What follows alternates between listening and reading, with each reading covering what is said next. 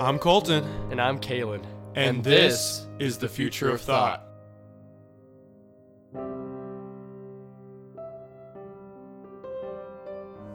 Kalen, didn't you play high school football?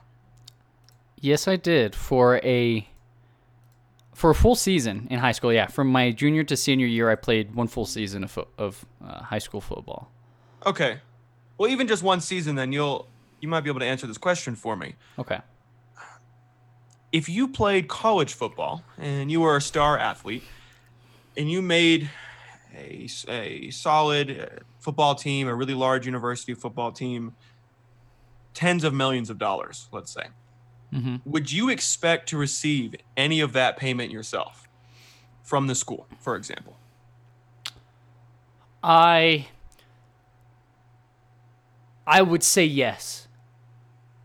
I think my approach to the situation is going to be different than I think how other people view it from our demographic in particular, like other college students. But I would say yes. I, I would expect to be compensated for that. Right?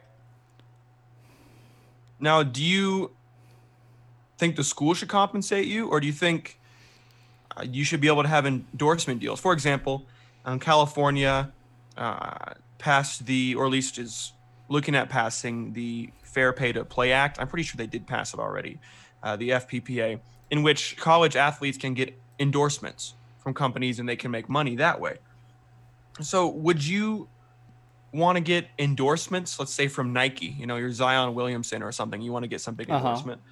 Or do you think the school should pay you? Because it's interesting how the largest portion of school funding is athletics outside of just straight tuition payments. And everyone knows college coaches make a lot of money. They have huge stadiums at the schools. It brings in tons of revenue. With this pandemic, it's opening people's eyes even more so because this is a revenue stream that's no longer entering the school's hands Mm-hmm. should players be reimbursed for that for that opportunity and all that money they're making them or is on the flip side maybe it's not a huge deal because they get into colleges that other kids couldn't because they're athletes the gpa standards might be lower they get scholarship money and they get a basically a free education uh, for at least good athletes Right. I and and that's where I would draw the line personally. So when you ask if I think I should be paid, I say yes, but the answer in my opinion already is yes because your college gets insane scholarships and money thrown at it. So if I could sign up for the football team and somehow magically make it, that would I, I'd basically be debt free coming out of college. Now there's a whole lot of other ramifications with being on a collegiate team and and it's a whole big process and there's a lot of work involved. So I'm not gonna go out on a limb and say that I would so you know so easily say that I would join in a heartbeat for the amount of money that you get not directly but in terms of scholarships and financial aid that that that uh, that is given to you for being a collegiate athlete. But the as I understand it, the big discussion revolving around collegiate pay is giving them money directly from uh, straight up the revenue that's made from the NCAA and maybe even the school from you know ticket admissions and and donations and advertising. You brought up um, what's the word you said?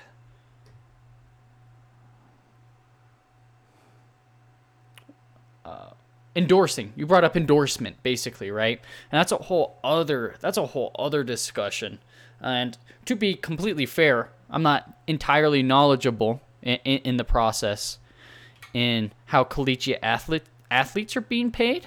And to be fair, I haven't talked to many collegiate athletes. But in my opinion, the side of the story that's been sold to me, I, I think it's fair as it stands right now. Um, a whole other discussion is about coach pay.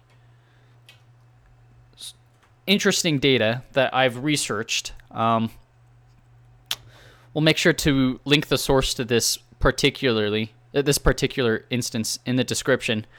Um, but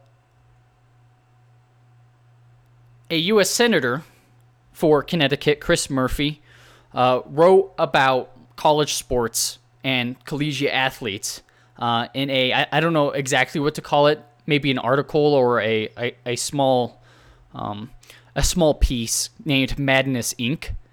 And he talked about how slightly more percentage of NCAA revenue goes to uh, to coaches uh, rather than the athletes themselves. So straight up more money goes to the coaches than the athletes.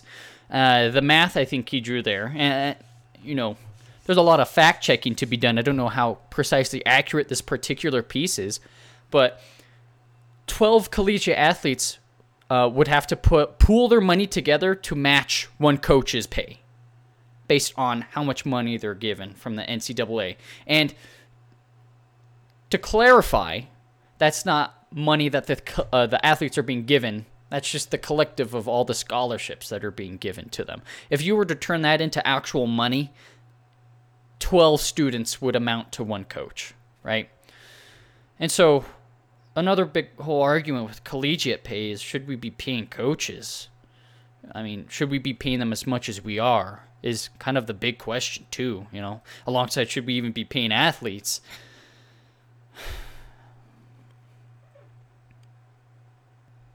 Right. It's a really it's a difficult discussion because even if you just take this back to a economic perspective, let's look at private industry.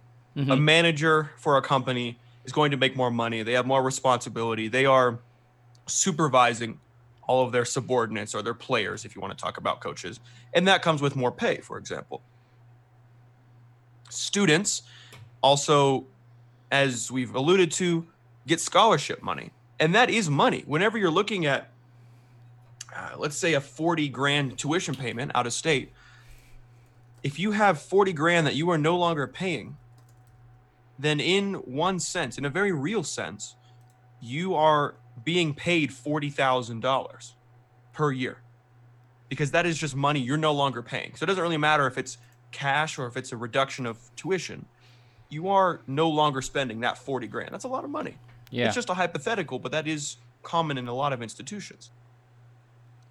Another uh, example of uh, what could be argued as uh, as fine pay for athletes, let's say, is just their chances at a better education. I know individuals, even just from high school, who they were they were smart people. They weren't uneducated. They were well spoken, but they were athletes, and that got them into universities that they otherwise would not have gotten into, and that's just the fact of the matter. And it's an interesting discussion because I don't know exactly where my opinion falls, but it, it, it doesn't necessarily seem to me to be a mandate that students must be paid for the revenue they bring into the school because it's kind of like a, think of a an employee at a company. You make let's say 80 grand a year to save the company a bunch of, a bunch of money. Let's say your job is internal auditing or something in finance and you save the company let's say a million dollars. You might get a bonus but they're not going to multiply your salary times 10 because that year you did a really good job. That's part of the job. And then that money goes back into the company to make the company better, to make stakeholders have better um, investment opportunities or share options. I kind of look at college athletics the same way. You have a chance at a better university, you are making money through scholarship, or you're just not losing money by paying tuition. It really, the double negative means the same thing.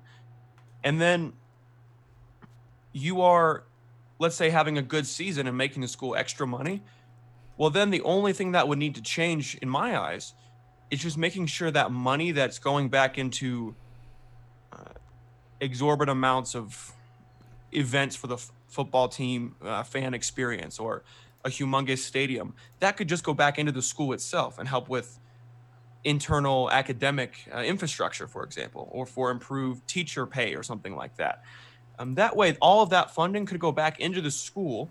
The athletes would know they are they are not just paying merely coaches, and I don't really have a strong opinion on coach pay. I don't know enough about it, um, but they know their money is going back into the school, making things better for everyone else. and they're also aware that hey, I am making 40 grand a year, let's say, as this hypothetical, and I got into a university that I may or may not have been able to get into otherwise. That's pretty kick ass, if you ask me. Right. I no, I agree. It's I think right from an outsider's perspective because I'm not a collegiate athlete, I think it's a pretty good deal. And correct me if I'm wrong, but after listening to you're you're kind of saying that your whole argument is that as long as the money gets put back into growth and development of the academic environment and growth for these athletes, maybe not directly, but in by putting this money in compartments that could, you know, uh, affect these people uh, in the future by improving facilities, improving the environment. You know that that not paying athletes directly is okay. Is that kind of your stance on that? Yeah, I think it's two parts. Um, directly responding to what you just said, if you reinvest school funding not just into how nice the seats are in the stadium, but how many classrooms you have, one the latter seems more important to me, caring about education as I do. And then another point is uh, you might think, uh, and again, neither of us, Kalen or I, are collegiate athletes, but you might think, oh well, they should be paid. Let's think like an employee, right? An employee at you know, a fast food restaurant in college, paying their way through college, say they work 30 hours a week, they make a certain amount of money. Well, athletes do something similar. They there's this argument that, well, I spend so much time, it's hard to, you know, get A's in my classes and, and do all these great things because I'm spending multiple hours a day in the gym or practicing. Mm-hmm. Well, that's true. But so is everyone else who's paying for their college. It's the same idea. It's just not paid directly it's pay through the opportunity and through the scholarships. That's just kind of how I look at it. I'm not I'm not sure it's a it's a strong stance of mine. I could certainly be persuaded. It just seems to me that you're already granted opportunities. You're granted tuition reimbursement, which is pay, in one sense. If that money just went back into the school, maybe not directly for the athletes, but just into the school itself, expanding classrooms, or in this time of the pandemic, putting that money directly into tuition payments to reduce it as much as possible for all for all students. Now, admittedly, that that won't apply next year because we probably won't have many collegiate sports. But but just things like that. If you can reinvest in the institution, the school itself, that helps everyone. It's not taking away from the athletes because they know that what they're doing is helping the school they represent, along with their scholarships and opportunities of attending this university. That that seems to be a good middle ground to me. Interesting. So I'll link this in the description of this of this particular podcast episode, but the NCAA and again, I don't know how accurate this is. I'm I'm not exactly the the um, I'm not from the team that manages the finances of the NCAA, but apparently their public release statement on where their money goes, the roughly $1 billion uh, revenue that they make yearly, goes all over the place. And usually, it, a lot of it goes back into the players by funding their, their uh, scholarships and um, helping promote sponsor, sponsorships within the team. Um, but the rest of the money, mostly, and this is this is just from a surface glance. I haven't done extensive research on the particulars and the the exact flow of money in the NCAA, but it looks like the majority of it actually goes into improving stadiums and expanding kind of like the the the consumer experience. Um, it also goes into expanding the player experience a little bit, like the uh, the collegiate athletes experience uh, paying for their lodging, their traveling, uh, the food that they eat. So I imagine that experience gets better the more money that NCAA makes. Um, but you bring up an interesting point of basically funneling money back into academics. And as far as I'm concerned, I don't I don't actually think that's what's happening. What you proposed, and I doubt this is going to color anyone's surprise, but I, I think I agree with what you proposed actually because just at a big picture glance, it doesn't look like it goes much into the schools. It goes into the stadiums and the sports departments, but it actually doesn't go into athletics outside of the scholarships. The scholarships obviously directly deal with classes. But I, I think you bring up an interesting point with putting money into the schools to improve the academic environment.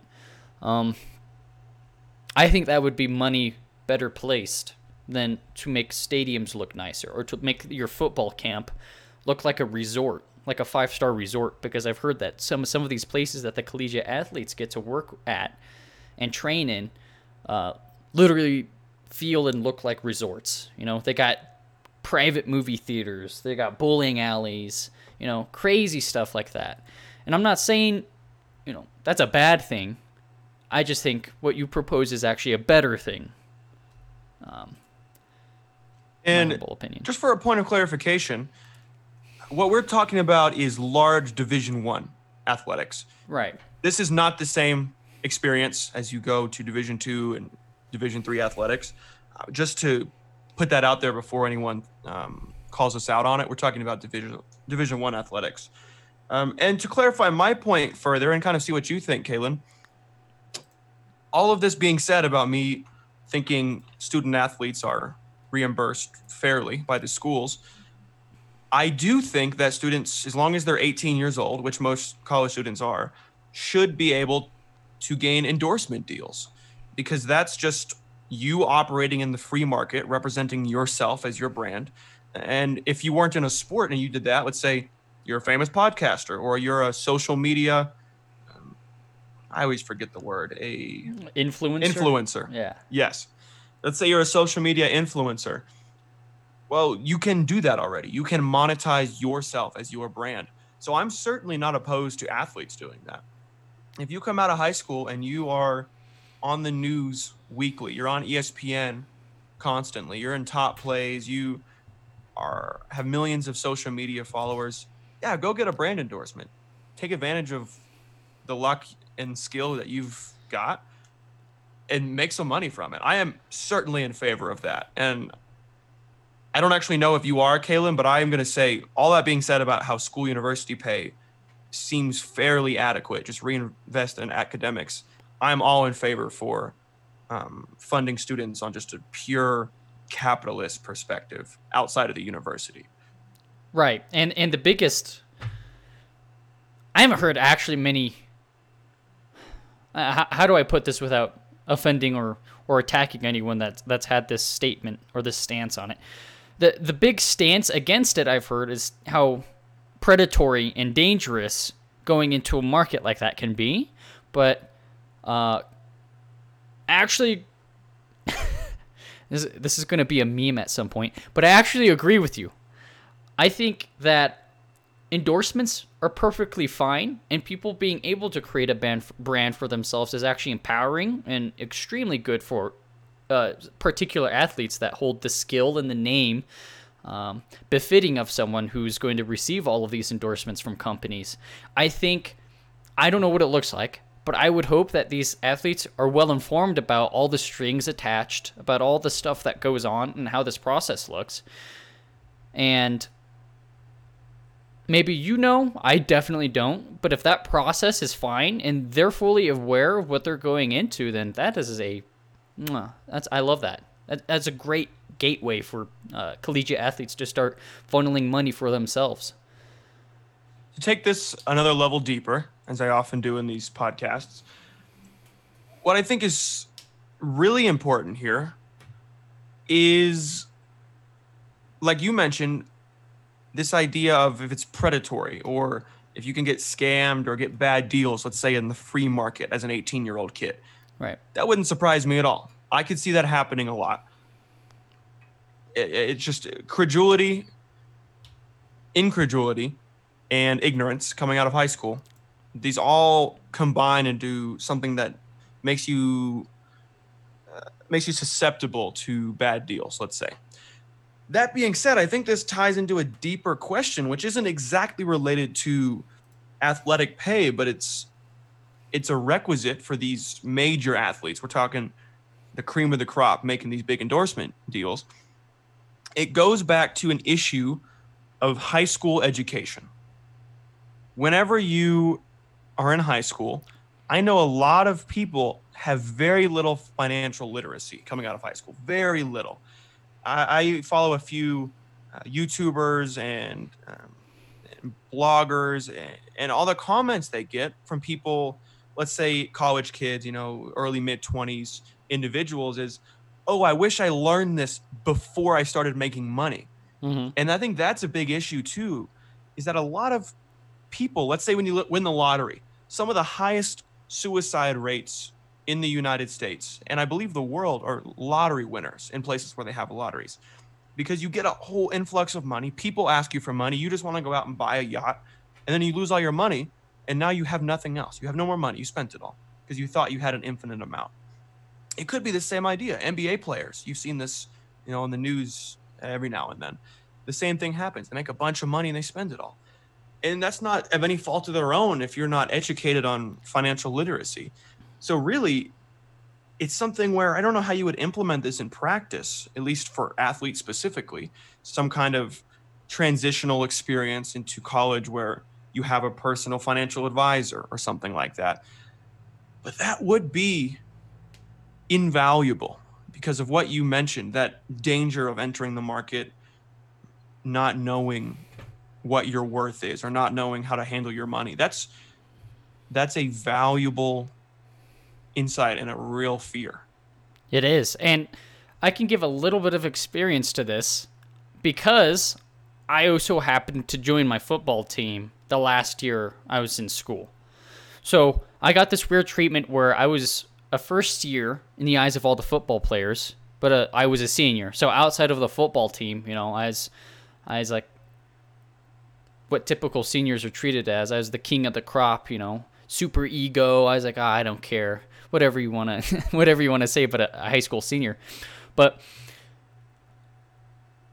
that means my peers and kind of my superiors, they're they're a little bit of both, were the kids that were either going on to college with me to pursue a degree, or the select. I think there were two that were offered NCAA contracts. Uh, they were they were actually being looked at by, um, you know, kind of like the big folks for making a future with uh, collegiate sports, and the little bit of insight I have into that, and maybe it's wrong. I, I was making mostly um, observations at the point I was because I wasn't directly tied to those people. I wasn't their best friend, but I did hear about it. It seems like you're kind of thrust into that situation.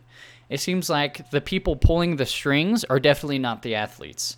And that might sound obvious at first, but as we've just discussed, um, it can be a totally dangerous avenue to walk down if you don't know what's going on. And before long, you'll have managers doing all this stuff for you, as I'm sure many people, if not all, all collegiate athletes do, um, or even pro players, professionals. Um, and I think, yeah, if you could start in high school with teaching financial literacy and the risks and and rewards and the inner workings of how all this stuff works with endorsements and working with companies and creating a brand, I think that I think that would help the transition and help all these collegiate or soon to be collegiate athletes fare much better. Um,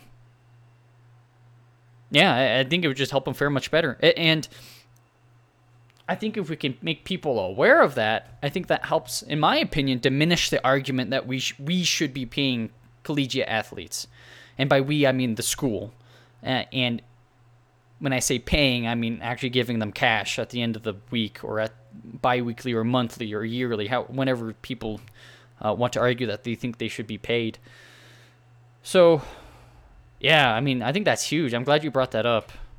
Uh, educating people on this sort of situation is a huge step towards creating a better environment through which we're no longer conflicting because we think they should be paid, but rather, you know, how can we help them make money for themselves instead of um, through some mechanism that they have no control of? And I wonder if our lack of collegiate experience is really hindering this discussion because it, entering college as a college athlete, I wouldn't be surprised. And if I'm wrong about this, I think this should be something that's enacted. if there's some kind of mandatory one credit class that's like, hey, you're a professional athlete, here's what that looks like for you. Here's how that's going to affect your life. Here's how to see if there's managers who are being sneaky and taking a way too big of a cut of your finances and your your offerings and things like that. Maybe that's the case. I'm totally talking out my ass and I could be totally saying things that are wrong to be fair. I haven't heard of these experiences, but I'm not going to pretend I really know. But I will say if something like that doesn't exist, it should because that would be invaluable. Coming into college, 18 years old, 19 years old, whatever you come in, you have a one credit class, maybe a summer course before your classes start, maybe during your spring training or your summer training or something like that. And then you are taught, hey, this is what it means to be a college athlete. Here's what you can expect. Here's how managers function. And just understanding that system, even if it's just for athletes, rather than going deep all the way into the failings of high school education, because that can be expanded greatly to a large discussion. So even just looking at athletes, if they have that knowledge, that could be really valuable. And like I said, it's possible they do, but I've never heard of it. Right. Yeah, I've, I haven't either. So if any of you watching have had that experience or know what that's like, yeah, let us know because that that would not only be eye opening for us, but we could probably draw better conclusions with that information and uh, have a discussion that might result in finding an answer at some point in the future. But but yeah, it, it's a it's an interesting problem. Collegiate athletes being paid, and one thing I want to segue into that we mentioned briefly at the start about college coaches, uh, there is actually kind of a controversy at the University of Colorado Boulder. They had for 2019 a football coach, Mel Tucker, and Mel Tucker signed with another team at another school. I forgot which one in particular. Um, supposedly, and, and these are based off uh, peer rumors. Uh, I'm going to be completely honest. I, I've only heard this through um, people roughly my age telling me this uh, as they heard it. Uh, that he signed with another school because they were offering him a larger sum of money for the contract that he would coach the team. And so he left immediately right? And and that sparked kind of a controversy at Boulder, particularly about coach pay. Why are we paying coaches this much if they're going to leave? Um, is this fair to the athletes? I think, at least in Boulder, that kind of sparked an era of controversy and discussion around the topic. But as far as I remember, it didn't lead anywhere. Uh, because the NCAA has already been taken to court on unethical uh, principles with not paying athletes and stuff, but they've already been defended by courts uh, because of their scholarship opportunities. Um, it's interesting. My personal stance on the whole coach situation is that I, as far as I can understand the situation, it's fine. Was it unethical for for Mel Tucker to leave the team for more money? Uh, maybe, maybe it was unethical and maybe kind of a you know spitting on the team because people look at coaching a team as more than an economic investment. You know, it's an investment to the people and to the team. Um, but if you ask me, I mean, money talks man. I mean, that's just that's just how the world works. And do I blame Mel Tucker? No, I, I honestly do not. I think it was mean to the players and bad to the name of our football team. But at the end of the day, that that really doesn't mean anything. He's making more money at the end of the day. I think you hit the nail on the head. We have to decide is coaching an economic problem or is it a an ethical cultural problem because, like you said, Mel Tucker he transferred to Michigan State uh, yeah. for the same head coaching position, and he makes more money. And if you look at it from his perspective, what's the end goal of a head coach in the college athletics industry? It's to coach the best teams and win the most games. Period. That's just the way it works for you. Mm-hmm. And it you really have to decide as as a team, as a community, as as a nationwide system of collegiate athletes and fans, what really matters? Is it about winning And if it is, this system incentivizes winning, and that seems like that's what people really care about. They want their team to win. Is it about just playing the game and having that community? Which, if that's the case, then winning's not as important. And then obviously keeping score doesn't make a whole lot of sense. And then Right. Sports don't make a whole lot of sense. I mean, winning is obviously inherent to score keeping sports. There kind of has to be. Mm-hmm.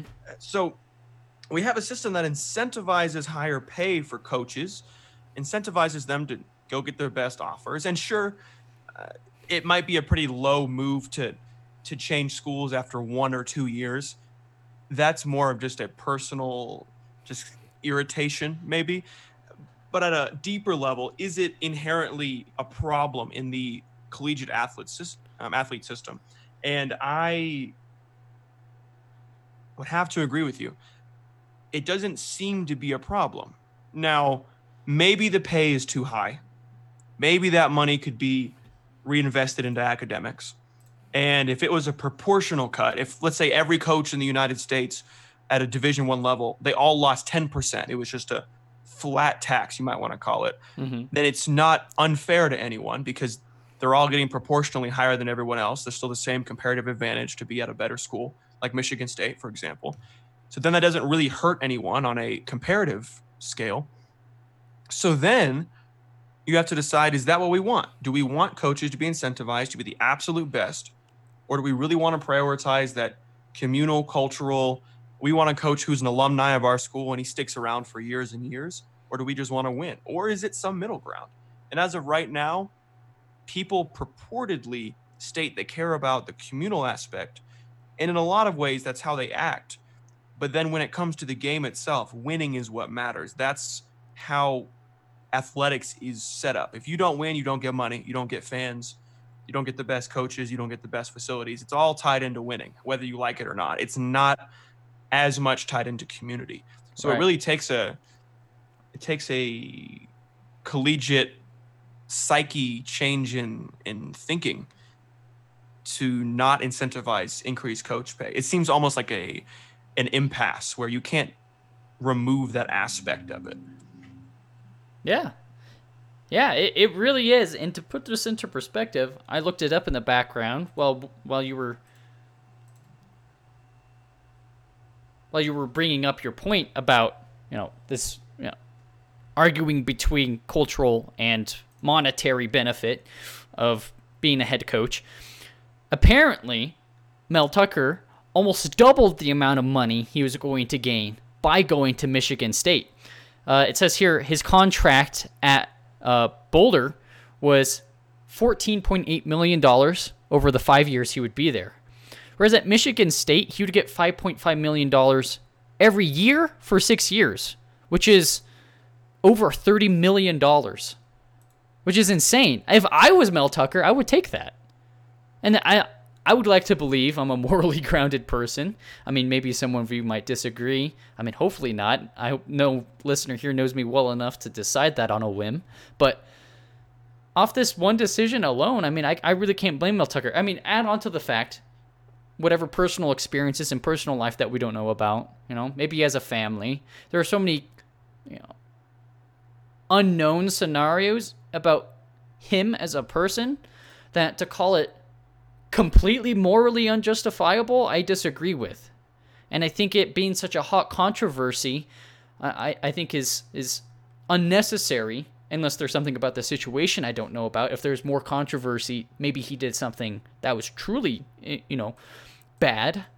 Uh, and of course, that's a slippery slope depending on how you want to define truly bad. But, you know, I think, I think where I stand is that he should go where he's paid the most money because the school that pays him the most money sees the most worth in investing that much into him.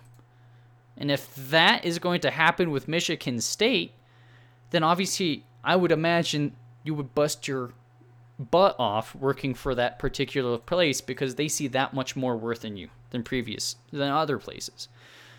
And and that's I don't know how Mel Tucker is as a coach. So I can't say that, you know, thank God we got rid of him, or wow, we really missed out on a good coach because of money.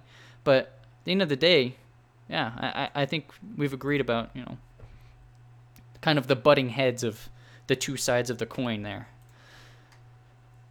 Yeah, it, it really, like I said, it's just a value game. We need to, as a society, be able to first and foremost empathize with every individual. So, for example, players empathize with players, see what they feel that they bring to an organization, and then compare that with statistics, and then find a good answer.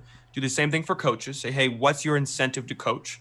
You obviously love the game of football, or else you wouldn't be a coach, most likely. Mm-hmm. You need to know the game well. You need to be good at it. You need to be phenomenal at it. You need to understand it conceptually. So put yourself in those shoes, understand what their motives are. And again, maybe the pay isn't perfect. Maybe everyone needs a certain percentage cut across the board, and that could be reinvested in the school. But it needs to be an understanding where society has an equilibrium of what they want. And presuming there's not too many restrictions or or policies or government interventions, we're going to come to an equilibrium naturally, uh, whether it's on a macroeconomic scale or even just a smaller collegiate domain of economics, if you want to even call it that. Equilibrium happens. Stuff happens in a way that people are comfortable with the most amount of the time. That's just how it works. If people were uncomfortable with it, the supply would go down, people would stop watching games, and then they'd have to lower pay, right? Right. So it really is just a cultural psyche where I think individuals just love sports so much, for better or for worse, they just really like sports. And if people didn't raise their kids to be athletes and they raised them to be scientists or artists, whatever, it doesn't really matter. I'm not trying to give a judgment call here. But if you're going to, if everyone's kids are raised to be the best athletes in the world, then clearly the culture loves athletics and doesn't mind this market equilibrium of high valuation for coaches. Right. At least that's how it seems. And because if it were not the case, people wouldn't attend games. They wouldn't be as involved. That's just your natural incl- inclination. If you want things to change, you have to be proactive and change them. So it really seems to me that a lot of talking is coming from a loud minority that might be justified from an overall stance of well-being for students. Don't get me wrong. You might be justified in saying actually an extra 5 million dollars would do better revamping the um, advisory institutions, academic advisors on a college campus. That might be true. I'd probably agree with that. But if that's really what we think, we got to say it. We can't just right. Yeah. accept where we're at and then be like, well, I love sports. I want my ath- my kids to be athletes. My family should be athletes. We're going to teach my kids three sports throughout their whole life. They're going to be in college and they're going to kick some ass. But then I'm going to get upset because athletics makes too much money. Well, right. there's some inherent hypocrisy in that. Exactly. Before we continue, we'd like to make a quick announcement. We run this podcast ad free. Of course, with the trial version of Spotify, for example, some ads are simply out of our control. However, we will never run third party ads during the Future of Thought podcast. This podcast acts to provide accessible, unhindered discourse for all who listen. Because of this, we rely on you, the listener, to support this podcast. Support us by visiting our Patreon at patreon.com forward slash the future of thought and selecting the tier of your choice. Regardless of how much or how little you choose to donate, you are a greatly appreciated listener. Now let's get back to the podcast. Now, the last thing that comes to my mind, um, in general, is too much money being put towards college athletics, uh, regardless of the sport. See, my opinion on this is uh, I really don't know where it's grounded on, and I don't know how popular of opinion this is because I don't. I often don't find myself online going on forums or discussion threads about, you know, money and sports. Because sports is a weird category, uh, and college athletics is not um, is not the only example. Obviously, pro play as well. Sports is a weird category where, if you think about it fundamentally and logically, the amount of money that goes into it is insanely ridiculous It's unprecedented and it doesn't need to go there when you can spend billions of dollars in an industry that you could argue, quote unquote, is more beneficial to humanity rather than mere entertainment. But now you have to stand your ground and you have to make the case of science versus entertainment or whatever however you want to put the two facets of that story is. And where i lie is i, I lie wherever this is on the on you know that spectrum of two sides. Uh, entertainment is entertainment. And it is an industry that is good at what it does when it comes to sports people are willing to go out of their way to spend this much money to get a ticket or a seat at a you know a playoff game or you know a season finale, a Super Bowl, for example, you know, thousands of dollars for a seat.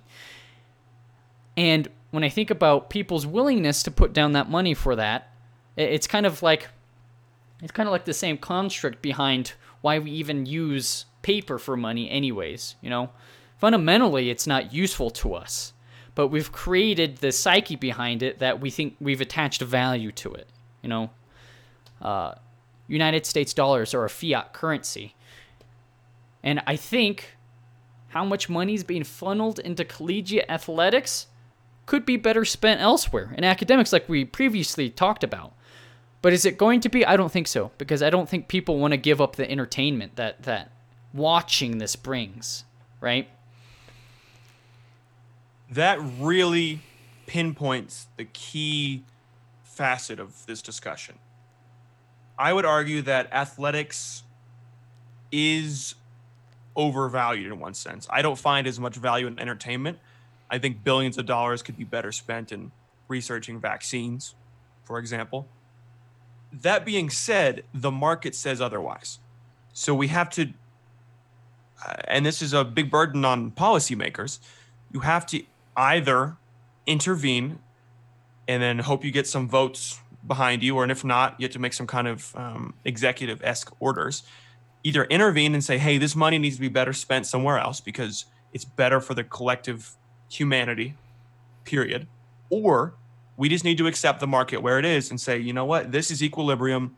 Pro athletes make this much money because this is how many people watch them. And that's just basic economics. Therefore, this is fine. You really just have to decide as a society, whether that's politicians, whether that's through voting. I don't know the best processes, but we really just have to decide. Athletics, and this really applies to the college level, how much do we value it? If we want our kids to be athletes so bad that we take them to personal trainers we can't afford every two weeks and have them enrolled in sports that we want them to play because we didn't do as good as we want, we better live vicariously through them which I know is a generalization, but I'm sure it's more common than people realize. If this is how we want to live our lives, there's no value judgment. That's fine. You can do that. As a society, we can do that. But then it's hypocrisy to then complain that the market equilibrium is so high. You really have to have one or the other. There's not that I can think of a way to have it both ways. that would make two of us. Yeah. So with that said, uh, Kalen, do you have anything else to add? This is probably a little bit of a shorter episode, but we really wanted to pinpoint this because it's it's interesting, especially during the pandemic and being college age students. It's just an applicable conversation. Yeah, it totally is. I I think I think that was what we've talked about were all the sparks going off in my head about about collegiate athletes, about pay, um, but all that stuff. I think we've hit everything. That's in my head. I mean, if you have anything to add, go ahead. I'll just finalize with this. Um, again, to clarify and round out Kalen and I's um, background, we are not collegiate athletes. We're not. We both played a little bit of high school ball of some sort. Kalen football, myself basketball. We don't play in college and we don't have degrees in sports science, and we're not going to pretend to. That being said, this is an important conversation that ties into a lot of undertones in how we approach the world collectively, how we approach economics, how we approach ethics, how we approach um, the different domains, for example, entertainment, and how, what value we place on them. So really just just ponder what value do you place on athletics and why? Are you placing that value because your parents told you to or because your best bud is a is a CU Boulder football fan and you want to fit in with the team and all their fan base? Fine. There's nothing wrong with that. But at least acknowledge where it comes from because once we all are self-aware and can acknowledge why we're thinking what we're thinking, then and only then can we have productive discourse on the topic.